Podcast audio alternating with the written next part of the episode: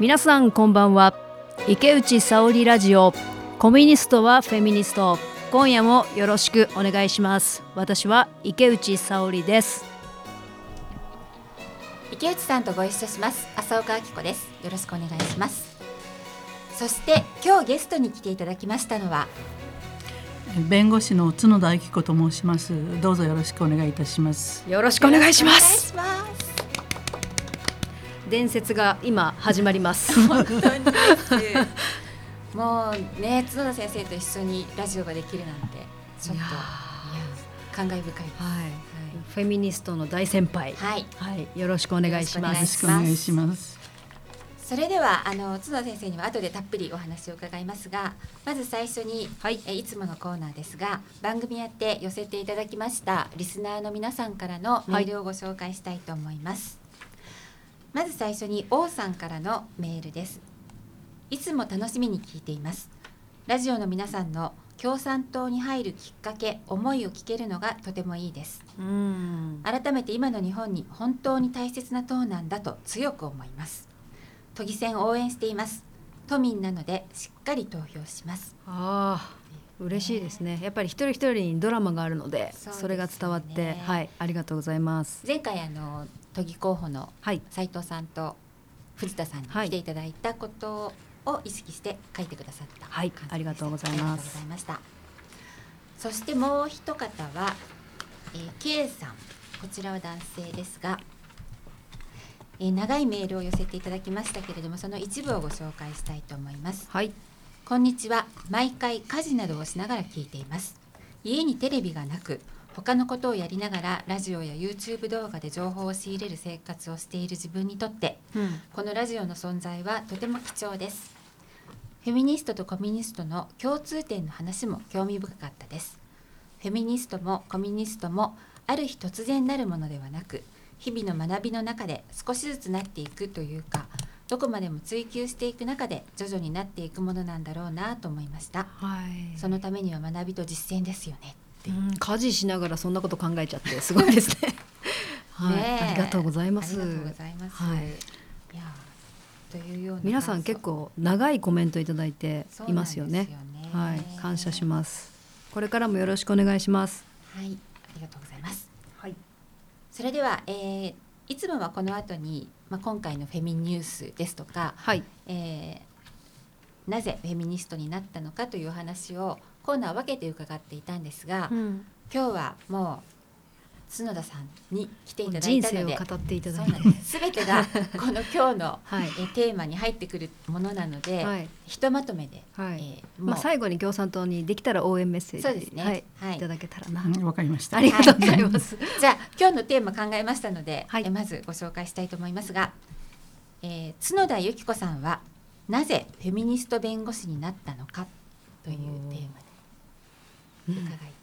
と。難しい問いですよね。で先ほどリスナーの方がねはい、ある日突然なるものではないというふうにおっしゃっていたんですけどええ。私もその通りだと思うんですね。はい。で私は自分がいつフェミニストになったかっていうのは全然記憶ないしはい。あんまりなったという自覚もないんですけれどもええ気がついたらまあフェミニストと呼ばれる立場ではい。仕事をしていたということでしょうかというふうに思ってます。なるほど。あの角田由紀子弁護士のことをご存知の方が多分ラジオをね聞いてくださる方、多分たくさんいらっしゃるかと思いますがもしかしてまだあの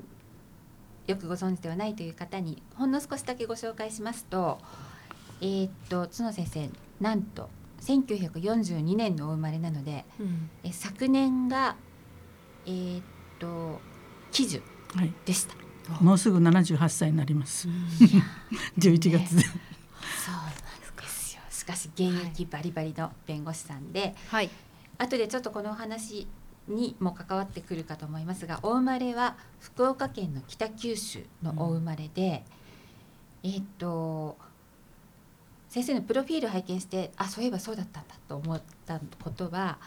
あの大学は法学部ではなくて文学部のご出身なんですよね。うん。そうだからその辺もちょっと後でもしかして、はい。あのお話があるかと思いますが、あの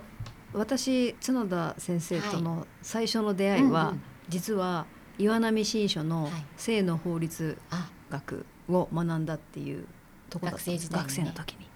でまさかその本が、ええ。あのえっと、私が現職でいた頃、うん。刑法の改正にちょうどタイミングがあって、どれほどその本がうん。背中を押して「頑張れ!」って言っていただいたかというぐらいお世話になった何度も読み返しました。で、はい直接、えっと、池内さんと角さんがはいお会いしたのは、その国会議員になってから、はい、その時でした。あは今のね池内さんおっしゃったの、はい性の法律学って有比較です。あ失礼し有ました比較。選手ね。え岩波新書あれはねえっ、となんだっけ性の法律学岩波新書はこれ？生徒法生律徒法律。生徒法律。失礼しました。そうそうそっちです。はい、でも両方読んでます。はいありがとうございます。はそっちが最初です。ははいい、岩波が、うん。はい。なかなかゆいあの有比較であれ出すのも大変だったんですけど。あそうですか。そういうあの頃そういうタイトルの本が売れるかっていう話があったんですけども、編集者の道田靖子さんがものすごく頑張ってええ。この本を出してくださって、えーその名前にしては結構売れたという類の本でした。あじゃあ求められているんですね、で私池内さん、はい。あなたはがい、大棋士になってからあったんですよね。はい、そうです。いや私は池内さんは、はい。えーっと一番最初に知ったのは多分彼女が当選した選挙の頃を報じていた赤旗の市場だったと思うんですよね。あそうで写真ではい。レインボーフラッグと一緒に写ってる若い女性がいるんでこれはどういう人かいなというふうに 確かにどういう人だろう。と思っていましたけれども、はいはい。それで当選した後でええ。議員としてのあの池内さんに会ってはい。いろいろ話をするようになって、はい。えーとても心強かったですよね。はい。こういう若くて、えー元気のある女性のはい。政治家が出てきたということで、はい。私はとても希望が持てると思いました。恐縮です。うん。ありがとうござい本当。あの昨年池内さんの事務所の主催のあはる会に、あの角さんに来ていただいた時にはい。言われた話がちょっと私印象深かったんですけどあの池内さんいつも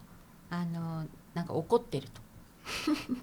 いつも池内さんは怒ってるんですよね。だからもう なんかとにかくいっぱいこうあの変えなくちゃいけないっていうものに対しての憤りみたいなものをなんか角さんが初めてお会いした時に感じたっていうことを言われてて、今も変わってませんけどね。ね。はい、それは池内さんの一番大事なところであそうですね。り魅力であるというふうに思ってます。ありがとうございます。じゃあ、えーとはい。テーマに沿ってというか、あの入っていきたいと思うんですが最初にそのフェミニュースにも関わるんですけれどもあの先頃報道されました、えー立憲民主党の本田議員の発言からちょっと入りたいと思うんですが、はい。えー、と立憲民主党のあの、まあ、党の法務部会の勉強会の中で、えー本田議員がえー例えば50歳近くの自分が14歳の子と成功したらたとえ同意があっても捕まることになるのかそれはおかしいと発言したとはい。いうことが実際そのあったえー勉強会から一月ぐらい経った後そこの勉強会で、えーまあ、そのことを言われた、えー大阪大学大学院の島岡真奈先生から、まあ、発信がありましたね。はい。ということで、えーまあ、ニュースにもなってえーそれに関わってその性交同意年齢とは何かとかねうんあのいうことが、えーひとしきり話題になったりしていますがあのずっとその刑法の問題で、えー発言されてきて実際あのいろんな審議会などにも関わってこられた角野さんがどう受け止められたか、うんどうご覧になりましたか？いやどうもこうもはい。なんていうのかなこういうことを言う人がいるんだってことに、まあ、あまり驚きはしないんですけど一応それはでも立憲民主党という野党のメンバーであるとことにちょっとショックでしたよね。でやはりあの刑法の問題とか特に性犯罪に関す関する問題っていうのは、はい。えーリベラリストであっても男性にはなかなかきちんと理解にされていない問題、あるいは理解する気のない問題かもしれないというふうに思いました。でこれであの思い出したのは、えーっと2015年の9月、はい日弁連がこの前の刑法改正について意見書というのを出したんですがそれが多分本田議員の発言を上回るようなすごい内容でしたね。はい。でそれを、まあ、その時私は当事者として日弁連のいろんなことに関わっていたんですけどもそれを思い出してそしてその時に一生懸命日弁連の人たちに、はい。えー性交同意性交に対する同意っていうのはどういう問題か年齢じゃなくて、うん。どういう問題かということをはい。一生懸命いろいろ説明したんですけれどもついに分かってもらえなくてあんな恥ずかしい意見書ができたということを思い出してしまいました。なるほど、うん。あの私もその当時国会で刑法改正の質疑に関わることになってあの日弁連のその意見書を見た時はちょっとのけぞりました。あつまりええ。13歳以上であれば、はい。親やまあそれに近い関係性にある人物との成功に真摯な気持ちで同意することは全くないとは言えないと、あうんこれをあの日弁連が言ってる。ええ。正直私は日本のいわゆる権威うん。リベラルと言われる人たちもこの刑法の質疑ではああ味方ではないというふうに、まあ、率直に思ってしまいました。そうですよね。ええはい。私はまあなんと恥知らずなというふうに思ったんですけれども、それでライブでいろいろはい。説明したんですけれども、ついに、えーうん。理解してもらえなかったですよね。でその原因として一番考えるのは日本の社会の中では性的行為についての同意というものをですね、はい。そもそも理解していないんじゃないかと思う。同意年齢の問題。以前に、以前に。以前に。それが非常に多くの大きな問題だと思ったんですね。はい。でまあ、他のことでもそうなんですけどええ同意するということは同意する内容がわ理解できて同意ってことはあり得るわけですよね。はい。でこの特に成功について言えばうん抽象的な話じゃなくって具体的なこの人と私がセックスをするというテーマに対してどういうふうに考えるかということなんですけれどもその時女性特に女性の側からすればですねえー例えば避妊という問題があるわけですよ。はいでそういう問題とかで避妊の問題があるっていうのはつまり、えー妊娠したらどうなるかとその先行きについてまでもですね、うん。ちゃんとその子供が考えて分かった上で承諾するんだでなければ、はい。そういう場合同意とは言わないというふうに私は考えていてそれはあのそうだというふうに思うんですけども、はい。そんなことが全く理解されていないということが大変ショックでしたね。これはもうど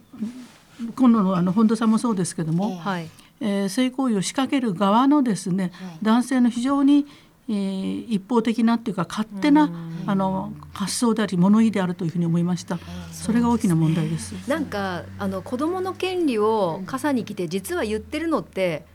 まあ、13歳うん。そのうん、の子たちと、はい。例えばですよあの成功する自由、うん。そっちの方が優先されてんじゃないかなって。なんか日本のやっぱり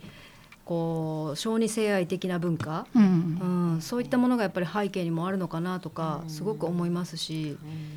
それと本田さんが立ってる立場っていうのは、加害者の権利的な立場なんですよね。で今一番問題にしなければいけないのは、うん。この14歳の女の子を想定してるでしょ、その14歳の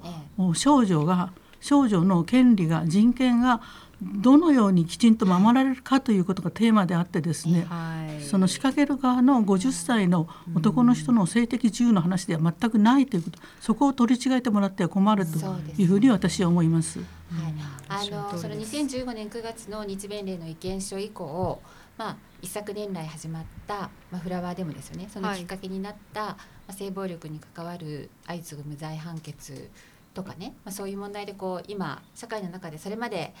あの声を上げなかっられなかった方たちが、はい。この問題で声を上げるようになりはい。で、まあ、刑法改正の問題についてもあの非常に社会的な関心が高まっているところですけれども、そこであの法務省のえー性法性犯罪にえー関する、えー検討会がちょうど5月ですね、ええ。あの取りまとめの報告を出したわけですよね。それに関してはどうですか？先生どう思われてますか？うーんなんて言ったらいいんでしょうかね。あの一定程度進んだところも確かにありますし、はいそれからその進んだ部分について言えばやはり今お話に出たフラワーデモとかですね、えー多くの人たちがしかもお被害の現場を知ってる多くの人たちがうん。声を上げたというところは非常に大きな説得力を持って、ええー議論をいい方向に進めたんだというふうに思うんですけれども、はいはい。でもそうでないところもたくさんあって先ほどのお性交同意年齢についてもですね、えー日弁連の委員は16歳まで上げるべしというかつまり最低でもじ義務教育が終わってなきゃダメでしょっていう話をしたんですけれども、そこはそういう結論にならなかったですねだから、あの性交同意年齢について13歳に考えただけでもおかしな年齢なんですけれども、それが正される方向が明確にされないで、はいまあえー結論がペンディングになったと残念だと思います。うんそうですね。池内さんどうですか？うんはい、はい。いやもうあの2017年の改正の段階から、世界から見ると世界の到達から見るともう30年は遅れた議論だって言われていたので、まあ、暴行脅迫要件含めて、まあ、世界水準のあの人権感覚でこの国のあの性暴力も裁かれるべきであろうということは本当に強く思うんですけどやっぱり角田先生あの日本の法律家裁判官も含めてやっぱり性暴力が何かっていうのがいまだにピンときてないんじゃないかなって思うんですけどそうですよね、はい。性暴力について今までの日本の法律学はまあ主に刑法なんですけれども、はい。男性の側から見たことを言ってるわけですよ。男性の側っていうのはまあ単純化して言えば加害者の側に立ってものの見方ですね。で私はただの一度もですね被害に遭う被害者も多く女性ですけども被害者の側に立って、えーせ犯罪としての性暴力が論じられたことはないと思うんです、法学部やなんかで。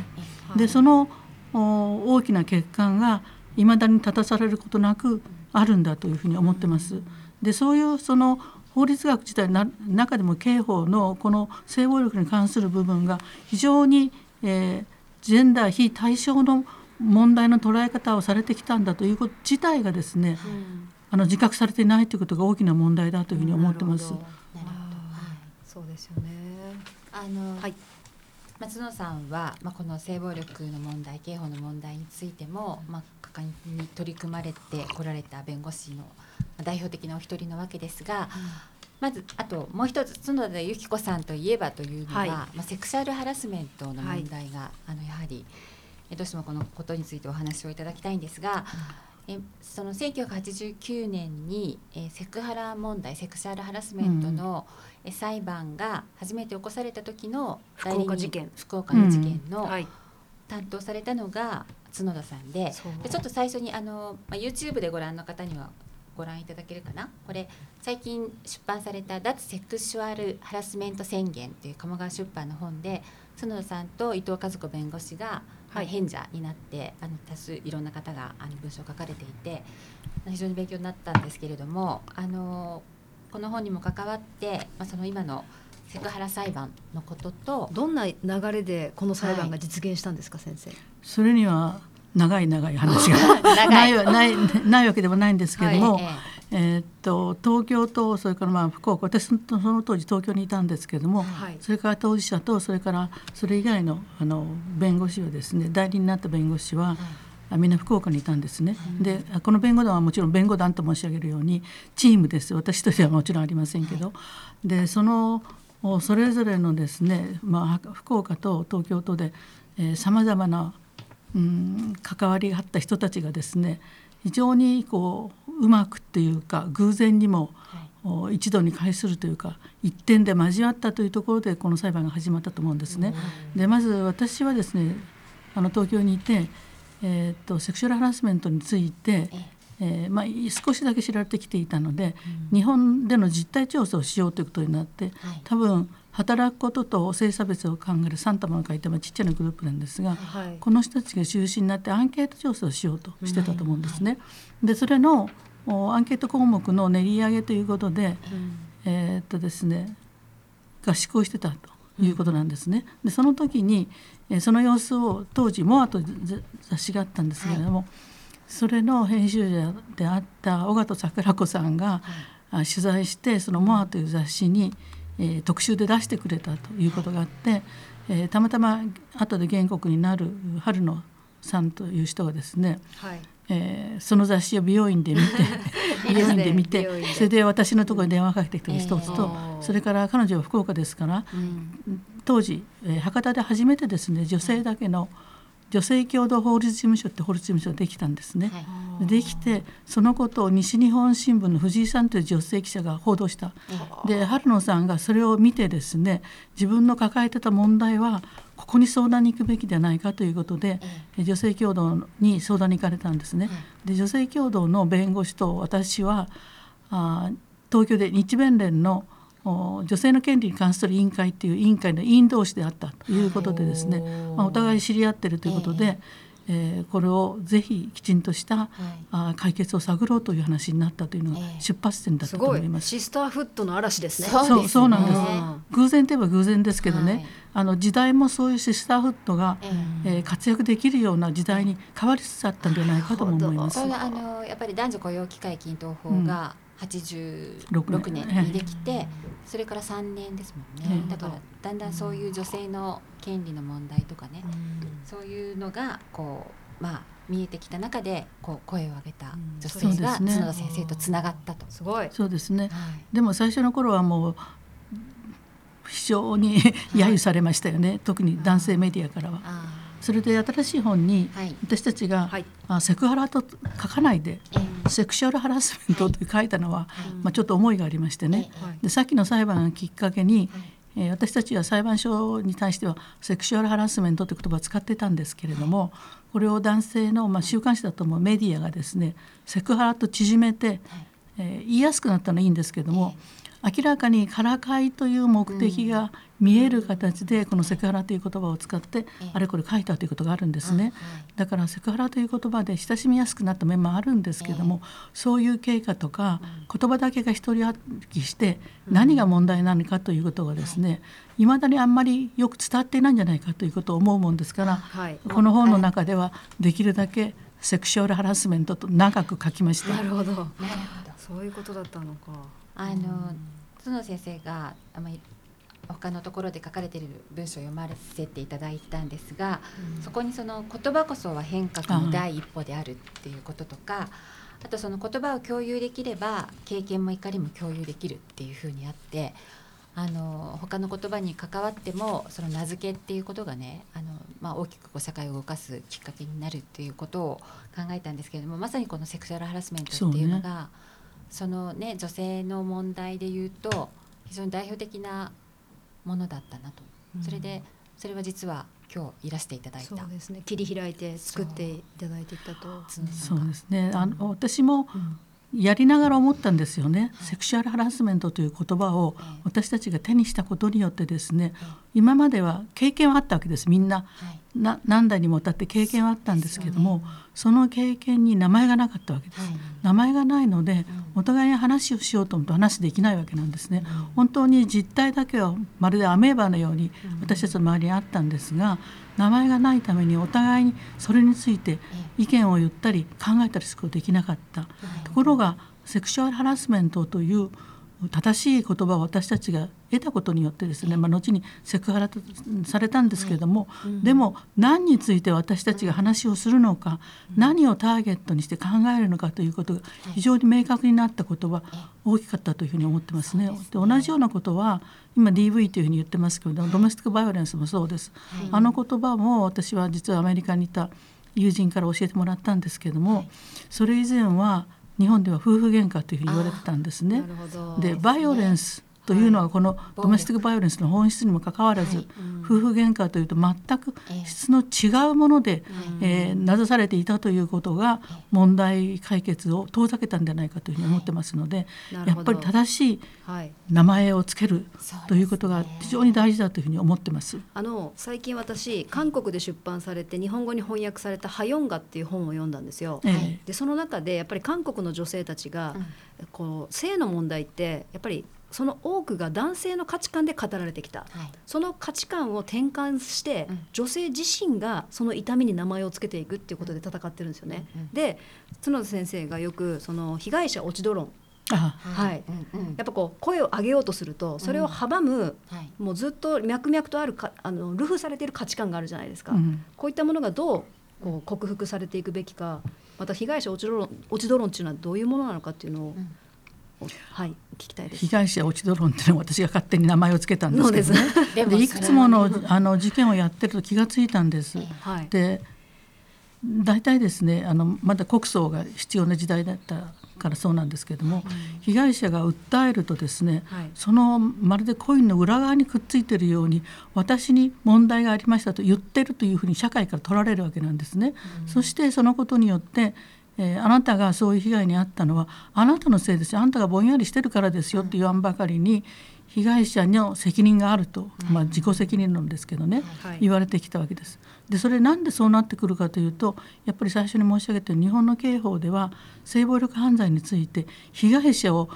全く登場させないというか消し去っていたというところがあると思うんですね。そして加害者側の視点からだけものを言ってた。それでえー被害者が名乗りを上げたらそれはお前が悪いんだろうというふうにして、えー黙らせるというそういうことだったんじゃないかと。それはいくつもの事件をやっててあのそういう共通点があるという気がつ気がついたんです。なるほど。あの先生がその被害者が恥じるべきであるとうんいうことに対して、そのそれはどっから来る恥なのかと、うん。それって男性の価値観からうん。本来男性のために守るべき低層を自分の不注意で失ったそういう女性たちに対して恥をこう、うん。まあ、押し付けていくっていう。はい、うん。非難、はい。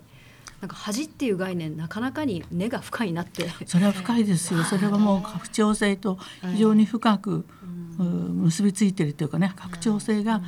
生み出した女性の恥ですからね、はい。女性は何も恥じる必要ないんですよ。本。当にそうです、ね、人権侵害されたにもかかわらずですね、なんだかさっきの被害者落ち度論で、はい。彼女にもともと責任があったと言って、従ってよ恥じろよお前はとこういうわけですよね、はい。それは非常に罪深い考え方と思いますし、なるほど。やっぱり先生自身がそうやってそのたさたくさんの裁判に関わる中で考えてこられた、そうなんですよ。いくつも同じような加害者に出会うわけですよ。言っやってぱること。関係性利用するから似たような仕上がりになっていくんでしょうね。それをね全然被害者同盟じゃないんでいや 加害者同盟、ええ。加害者同盟じゃないんですけど、ええその一人一人は誰も知らお互いに知らない人なの、ええ。全然関係ない環境で知らない人同士が、でも結局言ってることは同じことなんですよ。被害者に責任があるお前恥じろとい。うふうに言ってると同じなので、そのなんか共通性に私もあると気がついたんですよね。だからあの先生が書かれているのは、だからやっぱりその基本的にこの問題社会構造の問題だっていうふうに言われているように、だからあちこちに同じ顔したその加害者がいるというのは、やっぱりその個人のパーソナリティの問題だけではなくやっぱり作られたこうんの社会構造がそういうものを作ってきたと。そしてそれを打ち破ってきたのはあのそれも先生の言葉ですけれどもあの声を上げた人たち黙らない女が次の黙らない女を育ててきたのだっていううんこの一文もちょっとしびれましたうんですけどね。でもそれは私の30年やってきた実感ですよね。あやっぱり女は生き抜くためには黙らないってのはとても大事だというふうに思ってますよ。だからこそ森さんがね、はいわきまえと女がいいって言ったのはそういうことだと思うんです。口答えするなとうんはいそうですね。いうことですよねだけどその黙らない声を上げた人たちを支えてっていう仕事を角田先生はもうこの何十年来されてきたわけですけれども、はい。ちょっと今日のテーマに戻りたいと思うんですが、はいはい。えー角田由紀子さんはなぜフェミニスト弁護士になったのかということなんですが、あのー最初にちょっとご紹介したようにお生まれは、えー北九州というところで私は池内さんのイメージからすると、まあ、北九州といえば、まあ、超だん男尊女卑。男尊女卑。はい、うん愛媛松山もそうですけど、まはい、あ、そこに近いそれ以上にというイメージがあります。っ、ていうところではい。角さんのような方がこう、あのどう形作られていなられはい。うん、そうですね。うん。あの後からかつまり大人になってから振り返って思うんですけれども、はい私が中学高等学校っていうのは北九州の小倉邸で過ごしたんですね。で小倉っていうのは小笠原15万石って小さなお城なんですけど城下町だって威張ってるところなんです。それで何が問題問題かというと極めて男尊女卑的家父長制的なあ風潮が町に満ち満ちているで私が行ってた高等学校もまさに、えーそうでしたよね。あの男がとにかく威張ってるという中で、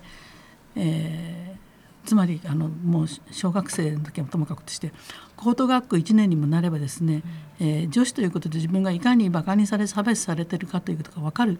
わけなんです。でも私は15の私は差別という言葉を知らなかったわけなんですね。だからすごく歯ぎしりしながらどうしてくれようかというふうに思ってたんですけれどもで大学に入って、えー当時の言葉で、えー婦人問題研究会。はい。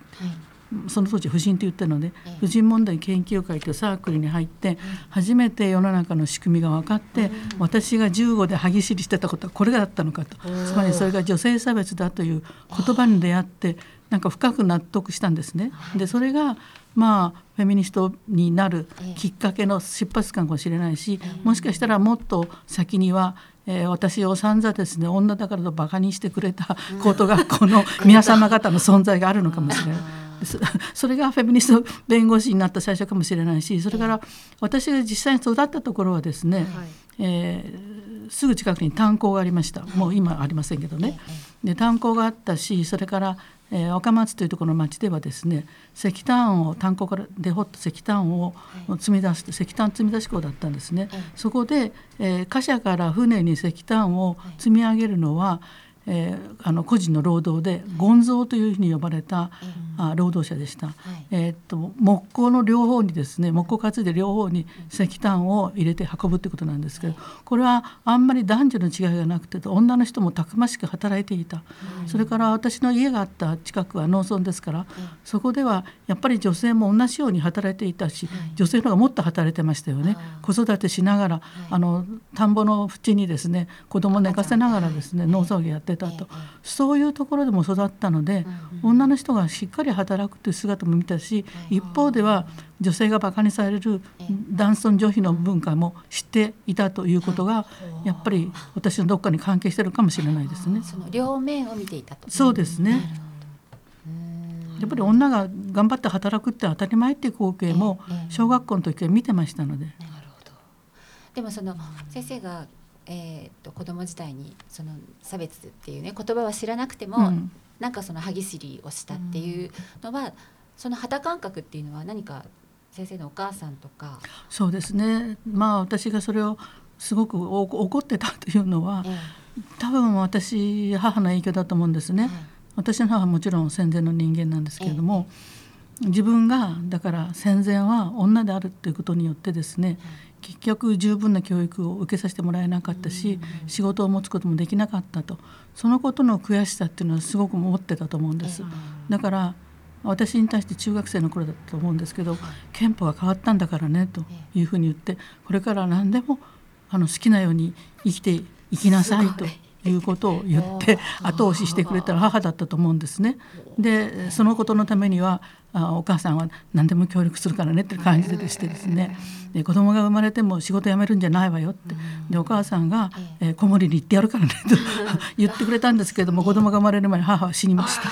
でもそういうふうにして、ええ。ー育ててくれてそれから女の人が物を言うのは当たり前。そして私の母は非常に読書家でもありましたから、はい。たくさんの本が私の周りにあったんですね。だから宮本由里子の本なんて私は中学生の時に初めて読んだそういう本だったんです。そうですか。野上愛子なんかもそうでしたよね、はいそれからアグネス・メドレーのええ「女一人大地を行く」とこれも中学の時の愛読書だったんです。でそれは何で愛読書になったか全部母が持っていたからなんです。お母さんすごい人そういう人でしたのでまあその母の影響も大きかったんじゃないかと思います。なるほど。いや、やっぱり脈々と受け継がれた。あ、でも先生がそのまだお若い頃に亡くなられたということはじゃあその後角先生がこういったさまざまな、あのまあ女性たちを支える救うあの弁護士として活躍されてきたということはご存知ないままそうなんですよね。それが私一番残念というかね。えで母がちゃんと働く女になって生きていきなさいよというふうにせっかく言ってくれたのに、ええ。ーこんなふうにやってるよということを見せられないのはちょっと残念ですよね。もしそういう報告ができたらまあきっと喜んでくれたんだろうというふうに思いますけれども。そうですよね。そうだったんですか。きっとあー。そうですか。いやはい。いやいや。あのちょっと本当に聞きたい話がいっぱいあるんですけれども、えっとあと私たちが角先生のことをはい。あの敬愛させていただいてやまないのははい。その、まあ、ジェンダーの問題フェミニズムの問題と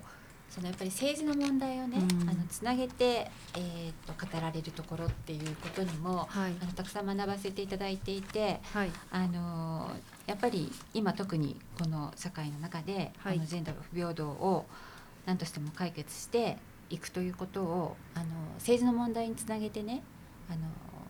まあ語るべきだというか戦うべきだっていうふうにあの、ね、おっしゃってる先生の言葉で、はい、ジェンダー平等を目指し戦うのは極めて政治的な活動であるっていうのがあって、ええ、この辺りを詳しく聞きたい、うん、そう池内さんでしたよね。はいそれからさらに。いや私ね、はい、実はその原稿を書きながらそういうふうに思ったんですね。はい、であのまあ、ジェンダーって何っていうと非常に公式的なね、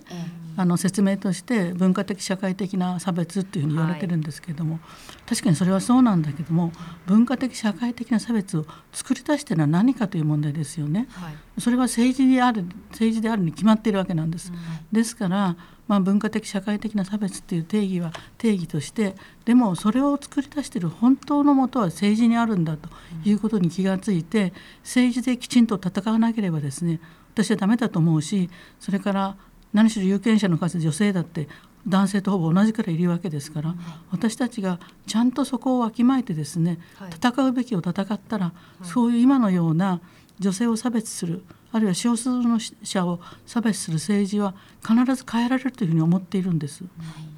そこはもうほとんど確信ですね私はこれは変えられるというふうに。なんかちょっと今鳥肌が立ちました。そうですね。あのまあ私たちこのラジオはまあ池内さんのラジオは「コミュニストはフェミニスト」というタイトルで、はいえー、これまで進めてきているんですが、はい、あの角先生からご覧になってまあ、私たち日本共産党について、まああのまあ、メッセージなり、はい、ご意見なりがあれば、はい、あのまあ、選挙も近いですし。そうですね、はい、私は日本共産党を一番信頼してます。こんなにあのまっとうな政党はないというふうに思ってますしそれからあの、まあ、今日に備えて、ね、復習で、はい、えー、日本共産党の交流を読み直してみました。そしたらなんてやっぱりいいことが書いてあるんだろうというふうに思いましたし、本当にあの未来社会ということが語られてますけれども、はい、未来社会を作り出すのは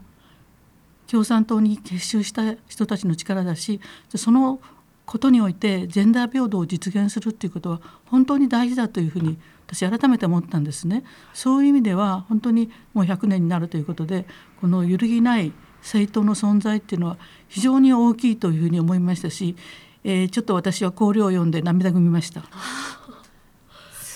こういう政党が私の近くにあるということはなんて、えー、幸せなことなんだろうというふうに改めて思いました。だから池内さんたちにも、はい、ぜひぜひ頑張ってほしいです。はい、ありがとうございます。池さんそれを受けて。いやあの本当に政治が解決すべき問題であるっていうことは私もあのすごく感じるところで、えー、法律がないっていうのは戦うよすががない、でセクシャルハラスメントも角田先生がおっしゃるようにやっぱりこう民事で戦うしかないっていうのは諸外国に比べて法整備が遅れているからであるわけでやはり政治が語る言葉を変えていけば今苦しい思いをしているその地位の低い状況に置かれている多くの女性やマイノリティがもっともっと生きていきやすい空間になるっていうことは私としても本当にそう思うので、あの大きな励励ましをいただいたと。いやそれは本当にそうなんですね。で日本共産党は、はい、実は本当はみんなに待たれてそうだというふうに私は思っているんです。ただね戦前からのさまざまなね、はい、えー、妨害があるしまあ、若い人はあんまり知らない 赤って何って聞く人もいるくらいだから知らないんですけれども、それでも知らないなりにですね、悪い噂がそれなりに継承されているということがある。でそこをそれは間違いなんだということをきっちりですね私は遠慮しないで正面から話をした方がいいと思うんです。私友達に対してもそういう態度を取るんですね。例えばあの私の親しい友達が共産党支持するんだけど名前変えてほしいとかって 言った人がいるんです。いやそれなんで日本共産党って名前が大事なのかっていうことをですね、えー、私説明したし、えー、それからそれからそのことを分かってもらうために、はい、えー、っと C さんがですね、え N 校政治部とのなんか対話ってやってたでしょ、あ,、れがパンフレットになってたので、はい、彼女にそれを送りました。ありがとうれを読んで勉強勉強してねって。だからな本当に名前ってさっき私セクシャルハラスメントで言ったんですけれども、名前ってとっても大事なんです、勝手にねコロコロくっついたり離れたりして変えるようなもんではないんです。でやっぱりね日本共産党という名前にはこの党が何をやりたいやるべきかということがはっきり書かれているのでそれを変えるなんてそれはとんでもない話だというふうに私は思っているんですね。だけどもそれでもね例えば中国共産党とかソ連共産党と一緒にして、えーあれこれあれこれ言う人がいますでしょ。でもその人たちは事実を知らないんだから私は遠慮しないではっきりと事実はこうなってるんだということを説明した方がいいと思う。説明すべきだと思うんです。でそのためにはやっぱり綱領っていうのも私読み替えて改めて思ったんですけれども非常に有用な文書だということを再確認しました。ありがとうございます。あの本当に語っても語ってもまだまだ広がりきれてないということをあの今の先生のご友人のお話から伺ってもそうなので自信を持って、あのきっちり語れる私たちになりたいなと思う。し、すべての人の人生のためにより弱い人たちのためにっていうことで。だからそこがフェミニストであればコミュニストになるというところですよね。弱い人のために一生懸命働くっていうところ、はい。そうだと思います。ありがとうございます。あのこのラジオもそんな